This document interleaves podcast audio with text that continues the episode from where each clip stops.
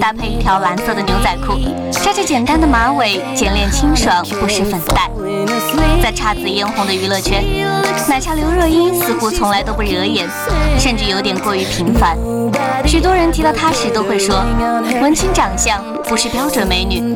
所幸她也自嘲说自己拥有长到的瓜子脸，留学时在餐厅端盘子练就的壮硕双臂。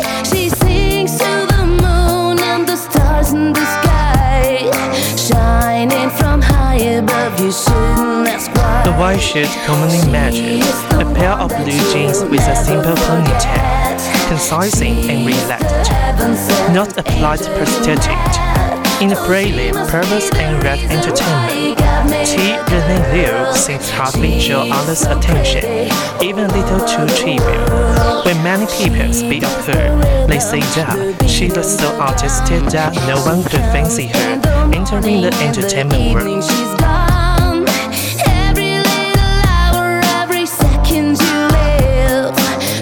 出生于呢是来自于克的家庭教育，他的父母在他2岁的时候就离婚了，他是由祖父和祖母带着长大的。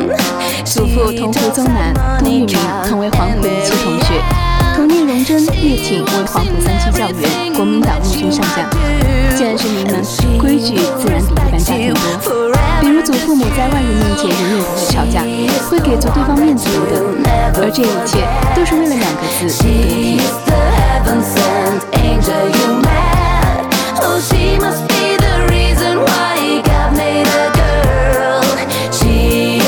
高中毕业后，他照着祖母给他规划的道路，远赴美国学习音乐和钢琴演奏。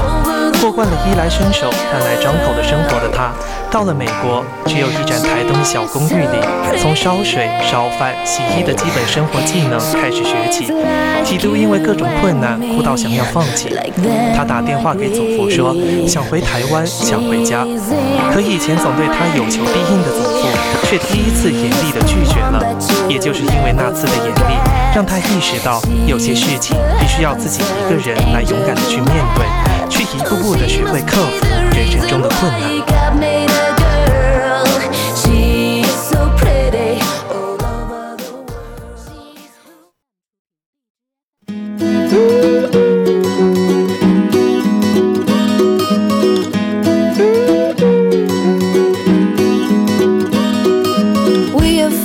After graduating from the senior high school, she started to delve into the music and piano performers. Due to being accustomed to live a luxurious life, she cannot adapt to live on her own, so that she cried for one to give up because of all kinds of difficulties several times.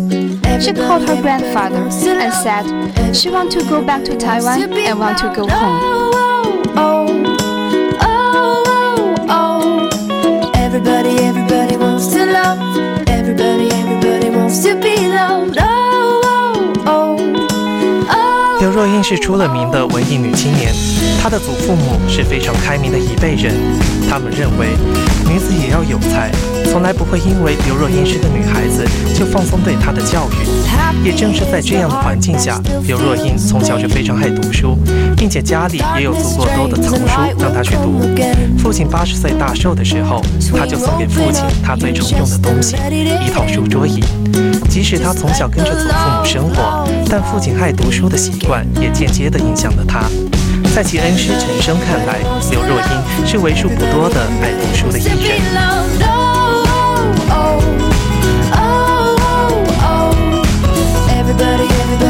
Renee Liu is a famous young woman of literature and art, and her grandparents are a younger generation who never slacken her education even though she is just a girl. Which in such an environment reading becomes the thing she has to do every day.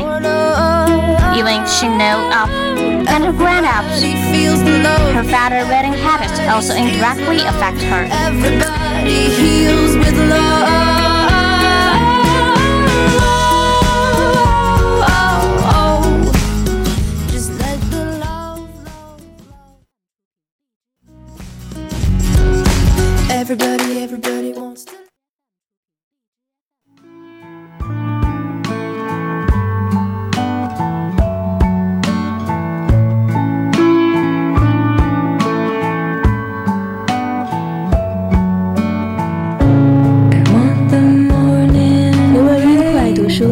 也喜欢以文字来演绎一个生活中真实的自己。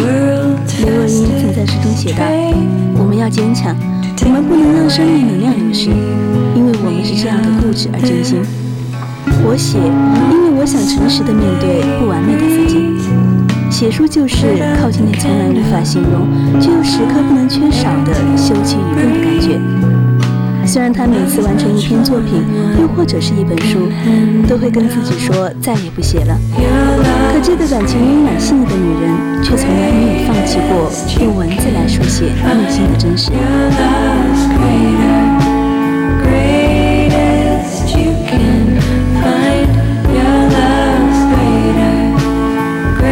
刘若英跟一般的女子很不一样，个性非常独立。